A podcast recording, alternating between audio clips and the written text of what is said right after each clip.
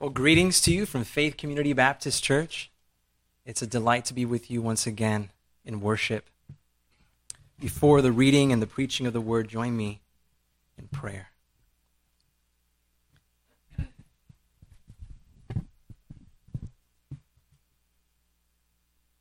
Father in heaven, we do confess that we are weak and we are needy creatures.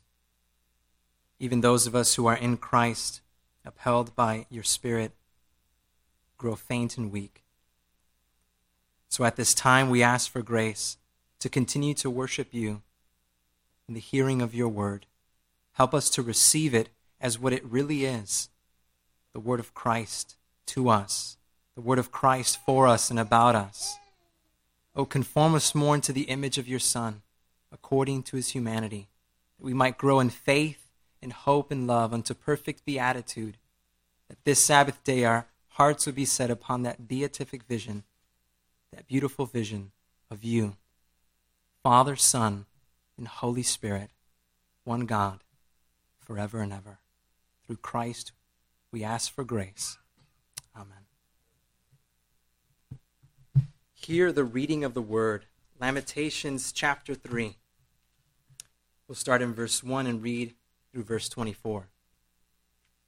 This is the inspired and the inerrant and the infallible Word of God. I am the man who has seen affliction. By the rod of his wrath, he has led me and made me walk in darkness and not in light. Surely he has turned his hand against me, time and time again throughout the day. He has aged my flesh and my skin and broken my bones. He has besieged me and surrounded me with bitterness and woe. He has set me in dark places like the dead of long ago. He has hedged me in so that I cannot get out. He has made my chain heavy. Even when I cry and shout, he shouts out my prayer. He has blocked my ways with hewn stone. He has made my paths crooked. He has been to me a bear lying in wait, like a lion in ambush. He has turned aside my ways and torn me in pieces. He has made me desolate. He has bent his bow and set me up as a target for the arrow. He has caused the arrows of his quiver to pierce my loins. I have become the ridicule of all my people, their taunting song all the day. He has filled me with bitterness. He has made me drink wormwood. He has also broken my teeth with gravel, covered me with ashes. You have moved my soul far from peace. I have forgotten prosperity. And I said, My strength and my hope have perished from the Lord. Remember my affliction in roaming, the wormwood and the gall. My soul still remembers and sinks within me. This I recall to my mind. Therefore, I have hope. Through the Lord's mercies, we are not consumed, because his compassions fail not. They are new every morning. Great your faithfulness. The Lord is my portion, says my soul. Therefore, I hope in him. May the Lord bless the reading and now the preaching of his holy word. The title of this message is When It Seems Your Hope Has Perished. You know, it's been said that funerals are never the happiest of occasions. Even when there's the sure and certain hope of the resurrection from the dead, we're honest, there's still the grief and the pain of the left behind. Christians still grieve. But though we grieve, we grieve as those without hope. We do not grieve as those without hope. But I ask you, have you ever heard the poems of the grieving? Have you ever listened to poems at a funeral? Have you heard grief personified, anguish described with imagery? This book of Lamentations is just that. It's a bunch of funeral poems. This book was most likely written by the weeping prophet Jeremiah. And here we see through funeral poems a nation that was once a proud monument to God's glory. And we see here now they're just straining to pick themselves up from an enormous heap of rubble. What had long been threatened has now bursted in full fury upon the nation. Think about it. 40 years of consistent idolatry, 40 years of only seeking help from the princes of the world, 40 years of refusing the one true and living God, 40 years of despising the need for repentance, 40 years of refusing to turn to the Lord in obedience. And what we find in this book is not so much a description of historical events, but we find here are expressions of uncontrollable grief. And yet, these expressions are given by those who trust in the inscrutable purpose of God, those who care for the well being of his people. I want you to consider the first three chapters of Lamentations with me. Just listen. Think of Lamentations chapter 1. There we have a prophet, an individual like you and me, writing concerning a city comprised of individuals. In chapter 1, we find a funeral poem about a city. And the city is personified as a woman with vivid imagery. Lady Jerusalem here is a lonely widow, a queen reduced to a maiden, a treacherous wife betrayed by adulterous lovers, one abused and without clothes, and a ritually unclean woman. The description here is graphic, and yet the description is of individuals like you and me. Think of Lamentations 2. While the focus of the chapter, the first chapter is the funeral poem about a city, here in the second we find a funeral poem about a righteous punisher. Note this is a city of individuals. Even toward the end of chapter 118, Jeremiah speaks on behalf of this people, those who remain alive in this city. And there he says, The Lord is righteous, for I rebelled against his commandment. Hear now, all peoples, and behold my sorrow. My virgins and my young men have gone into captivity. The second poem we find in chapter 2 expresses grief concerning who? But the Lord. Because it is the Lord who brought the grief. You see, though it was the Babylonians who invaded, who overcame and destroyed, it was the Lord who was at work punishing a nation of individuals for their idolatry. And those who remain are left grieving. The Babylonian forces, led by King Nebuchadnezzar, invaded for the third time. They sacked Jerusalem, they destroyed the temple, the king's palace, all the great houses, and the city walls. But Jeremiah had prophesied about this very judgment of the Lord in Jeremiah 36. Listen to these verses.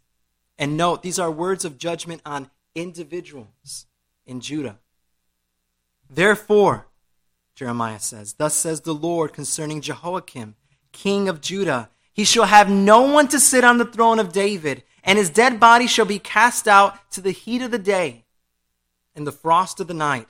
I will punish him, his family, and his servants for their iniquity. I will bring on them, on the inhabitants of Jerusalem, and on the men of Judah, all the doom that I have pronounced against them. But they did not heed. So here in Lamentations 2, we have an individual, Jeremiah, grieving over a multitude of individuals in Judah. And while he acknowledges that what is come they deserve for their sin, he sympathizes with the fact that those who remain are still the very people of God. And so he pleads with the Lord on their behalf. Here we find a funeral poem about a righteous punisher. Think of Lamentations 3. We have observed in chapter 1 a funeral poem about a city, chapter 2 a funeral poem about a righteous punisher. Here we have a funeral poem about hope.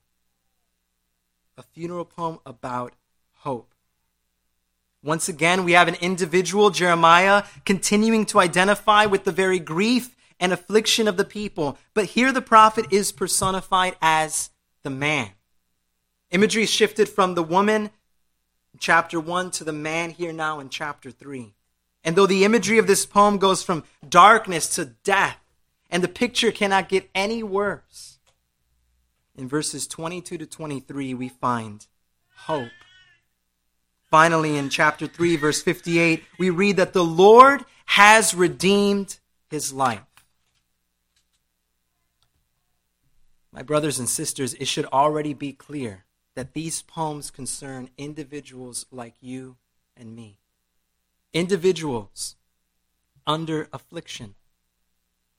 And though the suffering and anguish we observe here is due to the people's transgression, these poems are a reminder of the excruciating anguish that characterizes life in this fallen world. The anguish we experience, whether that be for one, the consequences of our sins or the sins of others. Though we might prefer not to remember or reflect upon the morbid depictions that we read of here, the pain is real. And we need to be reminded what we must avoid. And what is that? Suffering due to the consequences of our sin. Many in the church suffer a life ravaged by sin and they're living in pain. And some are not willing to acknowledge these sins, like the many that remained alive in Judah.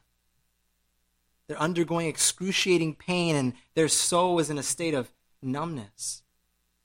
Still, others may be present this morning who are suffering pain, but not due to the sins they have committed, perhaps the sins committed against them. Perhaps you're in anguish this morning due to facing the world, the flesh, and the devil all week. Whether you're the sufferer who has sinned or the sufferer sinned against, whether this is you right now or you later, beloved, you need to believe this word being proclaimed to you. Because it is not merely the words of men, it is the word of Christ to you. And it's the word of Christ for you wherever you are in this life. And this is why I ask you this morning what will you do when it seems your hope has perished? What will you do when you walk in the darkness, as it were, and you cannot see the light? What will you do? The main point of our text this morning is when it seems your hope has perished. Recall the Lord is my portion. Therefore, I hope in him. When it seems your hope is perished, recall, say in your soul, The Lord is my portion. Therefore, I hope in him. This one main point will be unfolded in two parts.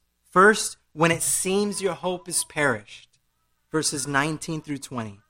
When it seems your hope is perished. And second, recall the Lord is my portion, therefore I hope in him. Verses 21 to 24.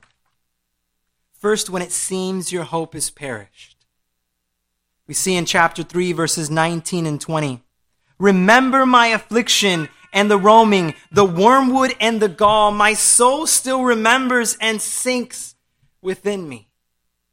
It's helpful to consider here the big picture of this third funeral poem can be broken down into two sections. First, hope perished from the Lord. Hope perished from the Lord. And that's verses 1 through 20. Second, hope restored in the Lord. Hope restored in the Lord. Verses 21 to 66. We don't have the time this morning to walk through the entire poem. But keep this big picture in mind because there's a progression to this funeral poem. It goes from darkness and death to the redemption of life. Our text in verses 19 to 24 is really a microcosm, a smaller picture of that bigger picture we see throughout this entire book. One could say it is a summary of the progress that can be seen throughout all of these poems. Think about chapter 1, that first poem. In verse 1, we read, How lonely sits the city that was full of people. How like a widow is she who was great among the nations, the princes among the provinces, has become a slave. We have a lonely city. Think about chapter 5. This fifth funeral poem. Chapter 5, verse 19. We go from a lonely city to the Lord on his throne. You, O Lord, remain forever. Your throne from generation to generation. Our text in chapter 3, verse 19, begins with the word remember.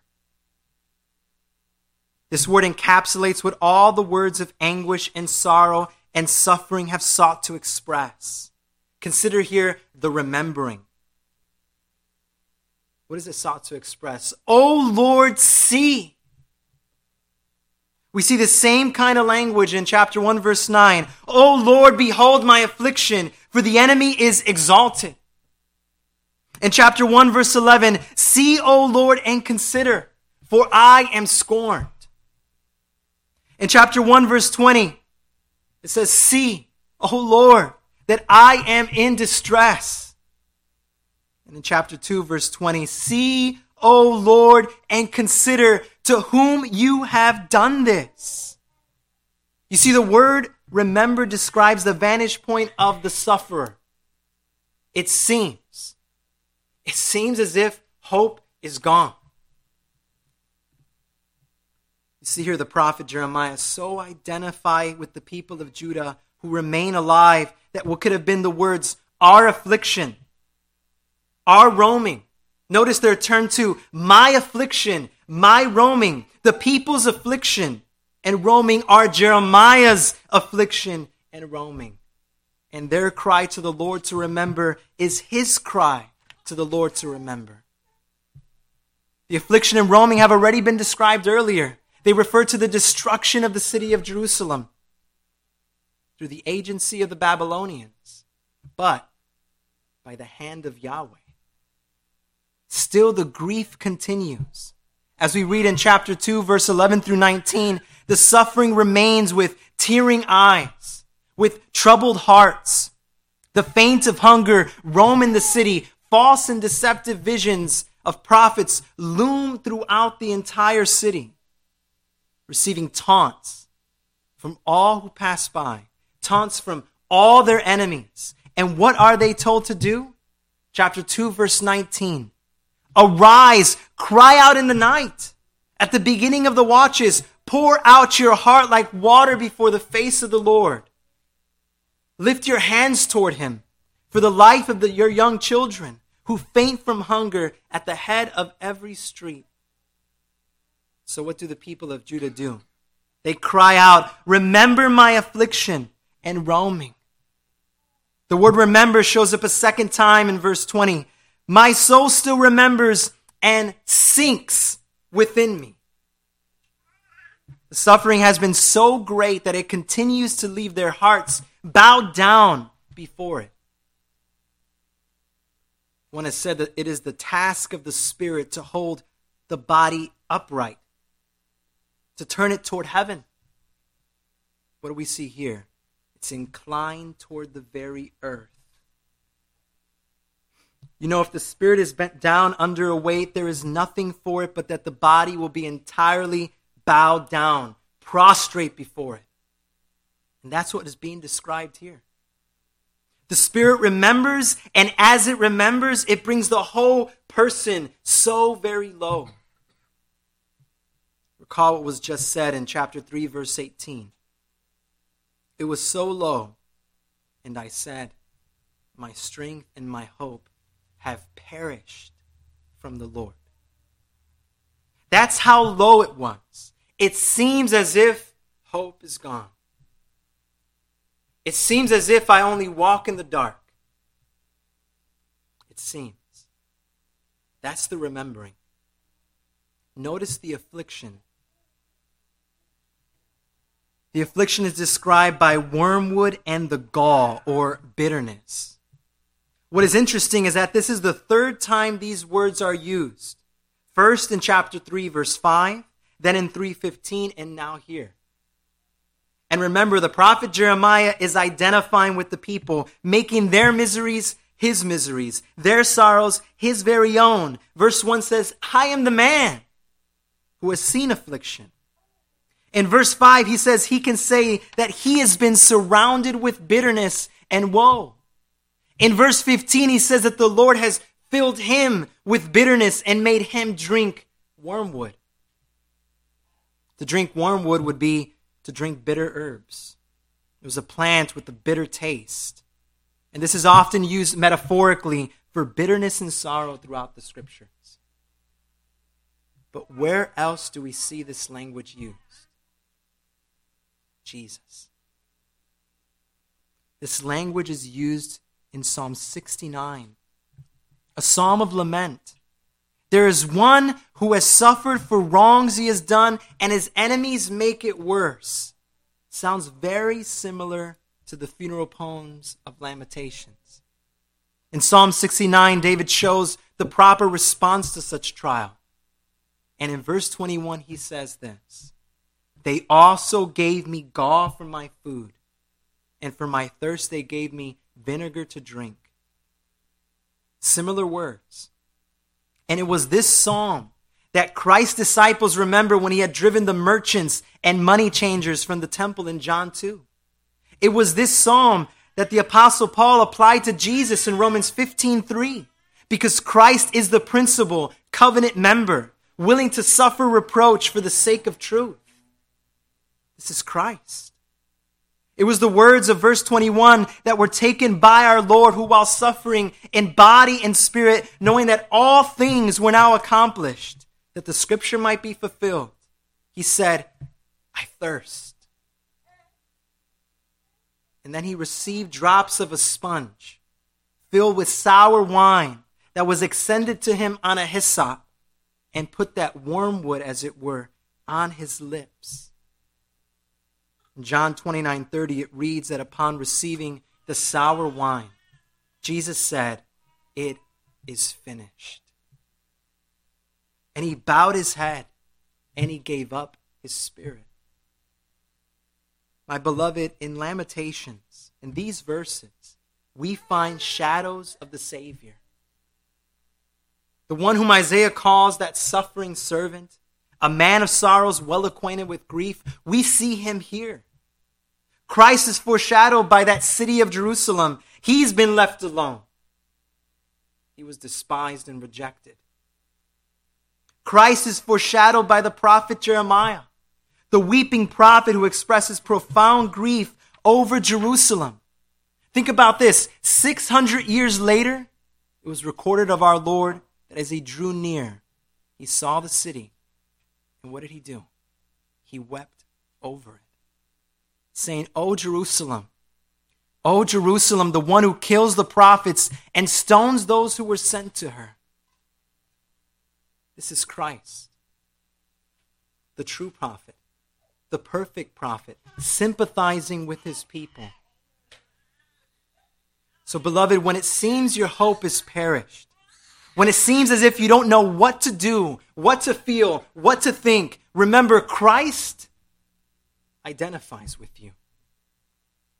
Jeremiah could not atone for the sins of those who wept.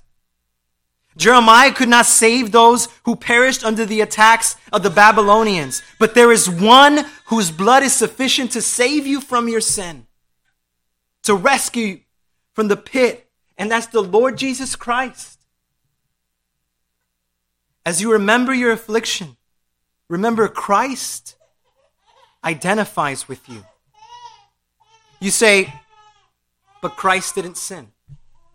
And my answer to you is no, he did not sin, but he bore the sins of his people in their stead. So behold the infinite value of the Lord Jesus Christ.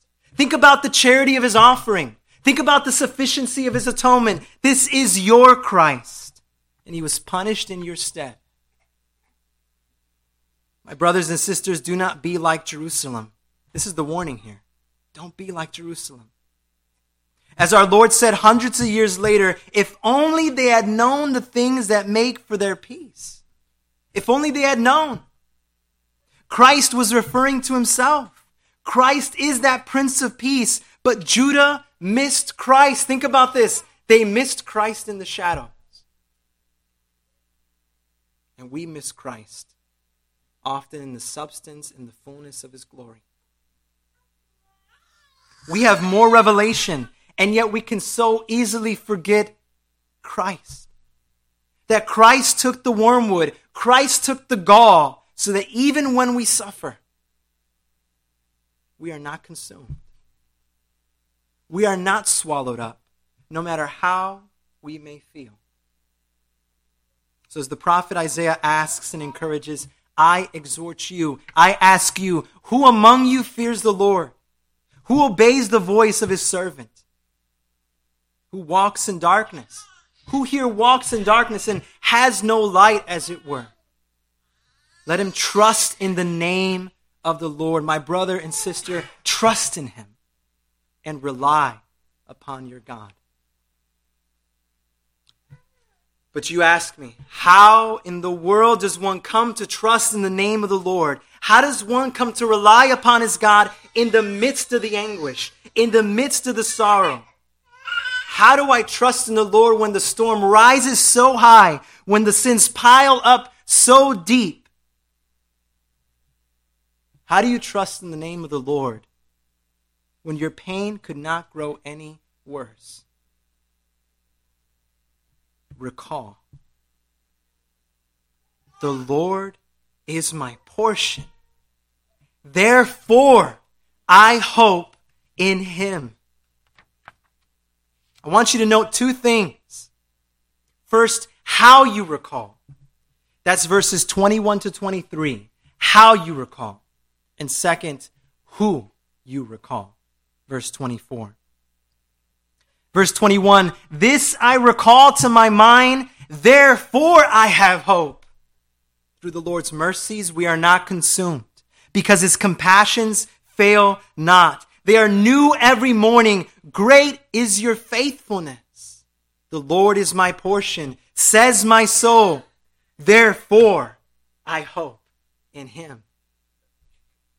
There was one Italian reformer who declared, The distress that was mentioned was final. An antidote to despair is administered. Never can faith give up. That's what we see here. You ask, how was this called to mind? In the midst of the darkness and the sorrow and the pain, it was the grace of faith. The truths that follow were brought back to the heart through the grace of faith. And from where does that grace come? The sheer compassion of the Lord. It is not the size of your faith, beloved. It is the simplicity of his compassion. Behold it. You say your faith is small? It just might be. There are times my faith is small, but our God is not big. Our God just is. It literally reads, Jeremiah confesses, the Lord's mercies, through's not even there. The Lord's mercies, we are not consumed because his compassions fail not. How does Jeremiah call this to mind? It's the Lord's mercies. This confession is one of the most extraordinary teachings of the Old Testament. Though Israel sinned against the Lord in idolatry, immorality, oppression, and other forms of covenant adultery, the Lord forgives the penitent. We heard it earlier. He forgives the covenant, the, the penitent covenant member. Why? A verse that we all hear often and can so easily gloss over. Because the one who confesses their sin, the Lord is faithful. The Lord is just to forgive of our sin and to cleanse us from all unrighteousness, not just some. And you ask, but how is that? Because there is one covenant member who is perfect covenant head, and his name is the Lord Jesus Christ. You see, Christ was consumed according to his humanity, so that all this people, not just some, all this people receive mercy upon mercy, not just one day, day after day, not just for years, forever. Forever. Again, we see Christ here in the shadows. But what, what is this mercy? Bavinck said, The goodness of God, when shown to those in misery, is called mercy. But this mercy is no creaturely heart misery that involves just one man feeling and then acting upon that feeling. No, we must distinguish the mercy of a creature and the mercy of God. You see, mercy is in God, but it's not in God as it is in you and me. In fact, it is superior to mercy in man.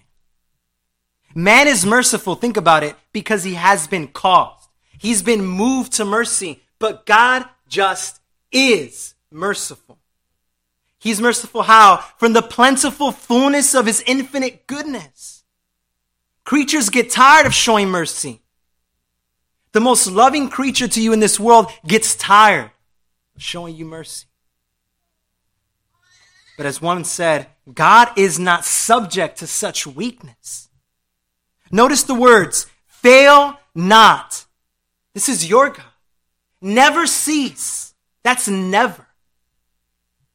This means, as one theologian said, as God is infinite, so all things attributed to him are limitless, such as his goodness and his compassion. His task is to vanquish all those things that work toward our destruction. This is what he vanquishes. You see, if it was not for the Lord who established an eternal covenant purchased by the blood of God incarnate, it would have been all over for us.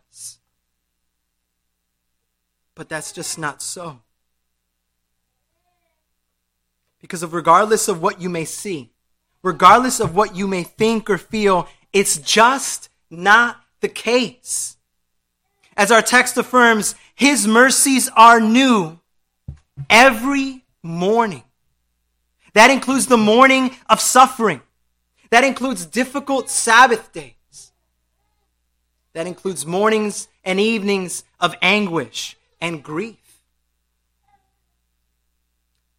But I ask you, do you believe that? You say, yes, but, and I say, but. Beloved, there is no day that lacks fresh proof of his compassion to you. Not just every day, but as it has been said, every moment in time is evidence of his compassion to you. So I ask you to count those temporal and spiritual mercies. Count them with me. Consider this. The Lord of heaven and earth, whom you have sinned against, once hated and despised. According to his good pleasure, he has saved you. He has saved you from the pits of destruction. He has given you the gift of faith in Christ. He has washed you of your sin. He has robed you in his perfect righteousness. He has made you partaker of the divine nature. And that's not all. You have life. Today, you have life. You have breath. You have being. You have clothes upon your back. You have food in your belly, a home to lay your head resources of safety and health and travel, family and friends. Not to mention, you have this church, Grace Family Baptist Church. You have here the communion of saints, the ordinary means of grace, and the resurrection to come. And that just scratches the surface. And so, what can we say in response to these things? but in a weak and creaturely way that falls so short of the sheer wonder and glory of his being and his works, we say, Great is your faithfulness. In the original language, the second half of verse 23, the copula is, isn't there. And so this statement reads more like a response of praise. It says, Great your faithfulness. You see, all merits are excluded here. The Lord alone supplies everything promised here. The people of Judah were not going to be swept away unless the Lord Jesus foreshadowed here by the intercession. That's what we see here. By the intercession of the prophet Jeremiah, unless the Lord Jesus came for us from them.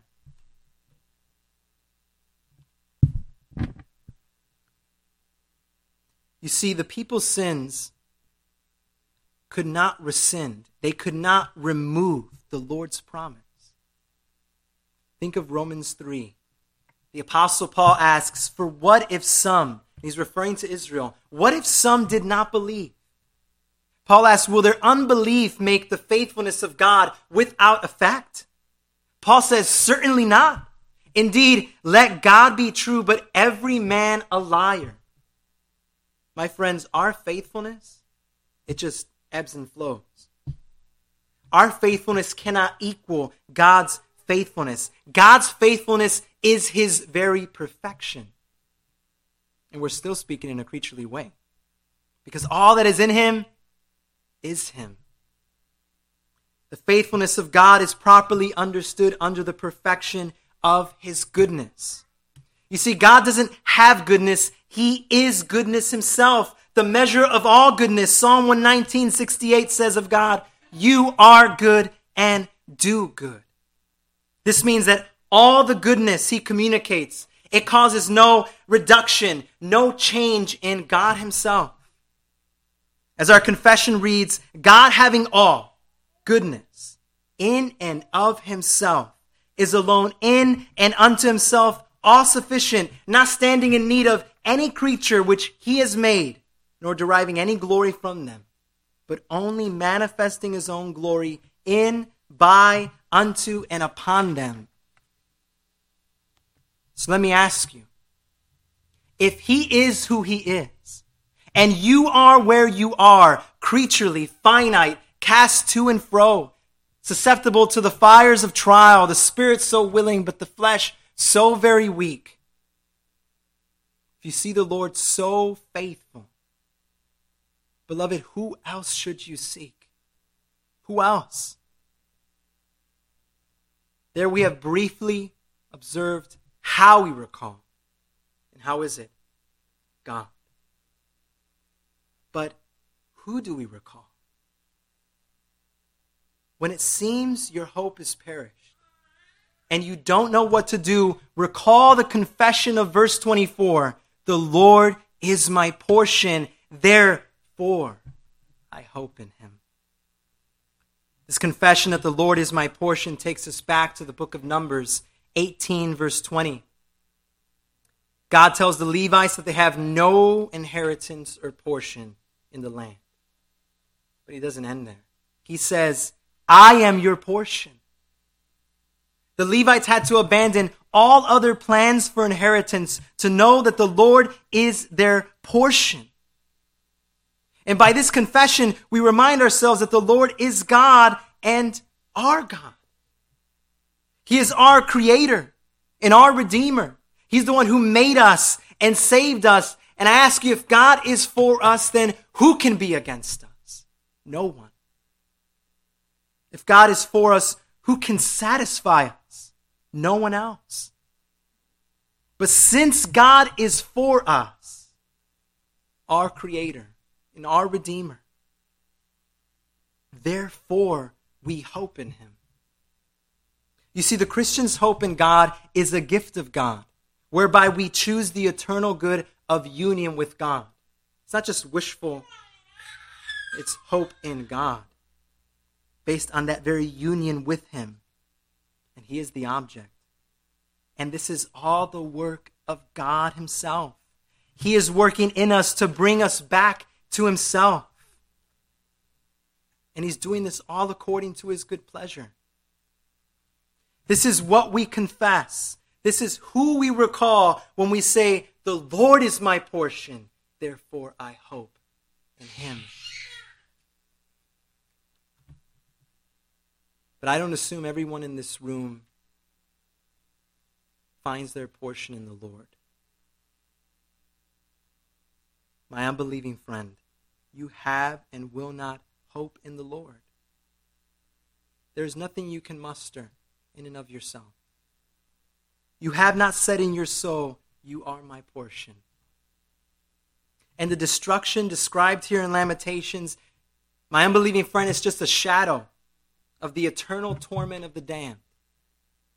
The law is summed up in loving this God and loving neighbor and doing so perfectly and perpetually. And you cannot do it, but Christ has. He perfectly obeyed the law. He's the one who drank the cup of suffering in order that sinners like you and me would drink the wine of salvation. So come, confess your sins, come and trust in Christ, and all your sins will be forgiven, and you will be accepted as righteous forevermore. Please abandon all other plans for inheritance. There is nothing in this world that satisfies. All other portions are just composed of bits. When we say the Lord is our portion, that's a simple portion, not composed of parts like you and me. So abandon all other plans and come and confess the Lord Jesus Christ as your portion. Beloved, one day we will live in ceaseless praise. But now, for the most part, we live in lament. But did you know that lament is a form of praise? Bringing our sorrows to the Lord is a form of praise. It's okay to cry and worship. It's okay to pour out our hearts before the Lord. We're called to. How is it a form of praise? By it, we are reminded and experience the creator creature distinction. We are reminded that we are not God. God is not like us. We are reminded to have our vision recorrected. So often, our sorrows and our pain and our struggles and our challenges and the trials, they fog up our vision.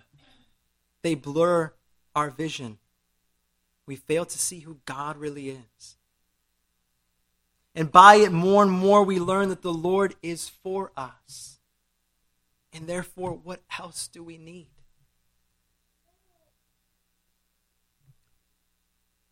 Calvin said, Let us bear in mind this truth that all our thoughts will wander and go astray until we are fully persuaded that God alone is sufficient for us.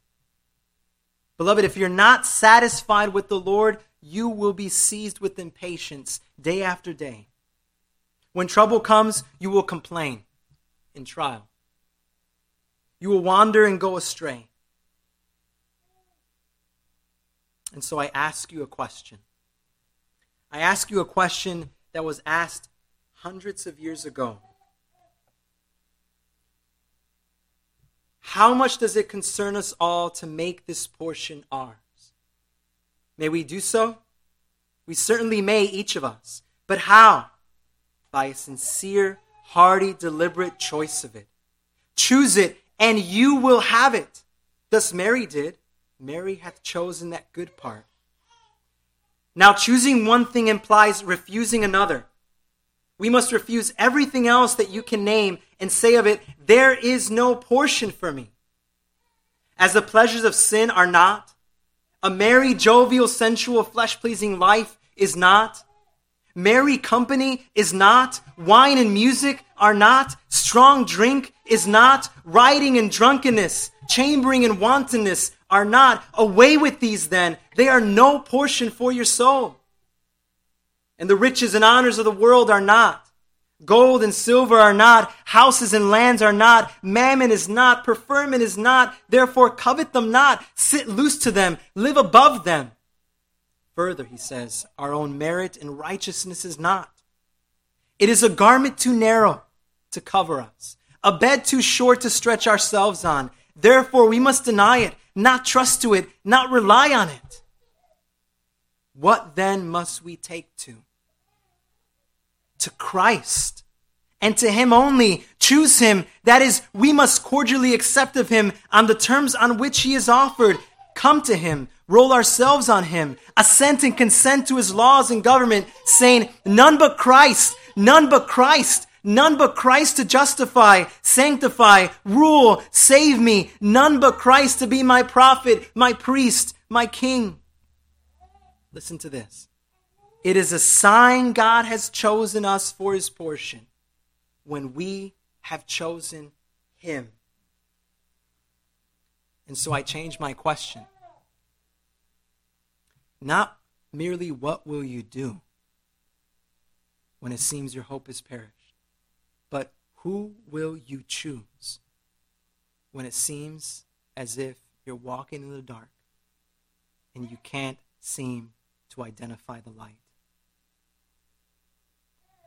When it seems your hope is perished, recall, even as you sorrow, the Lord is my portion, therefore I hope in him.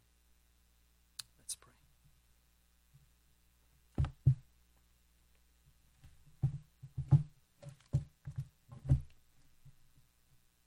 Father in heaven, we do bless you and we thank you for the encouragement of your word, for the rebuke of your word. We believe that Christ is present by your Holy Spirit, and Christ himself has preached peace to us. We ask for grace, O Lord, to believe that word, to lay it up in our hearts, to put it into practice in our lives. For we are to call from our soul you, O Lord our God, as our portion, not just in times of sorrow, but even in times of prosperity. For indeed, from you and through you and to you are all things. Render to us, your people, increase of grace. Through Christ, our all sufficient prophet, we pray.